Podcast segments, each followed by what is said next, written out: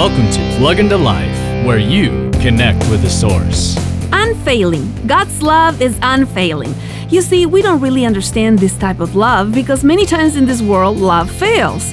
You may have been abused, mistreated, divorced, ignored, or rejected by someone, but not by God.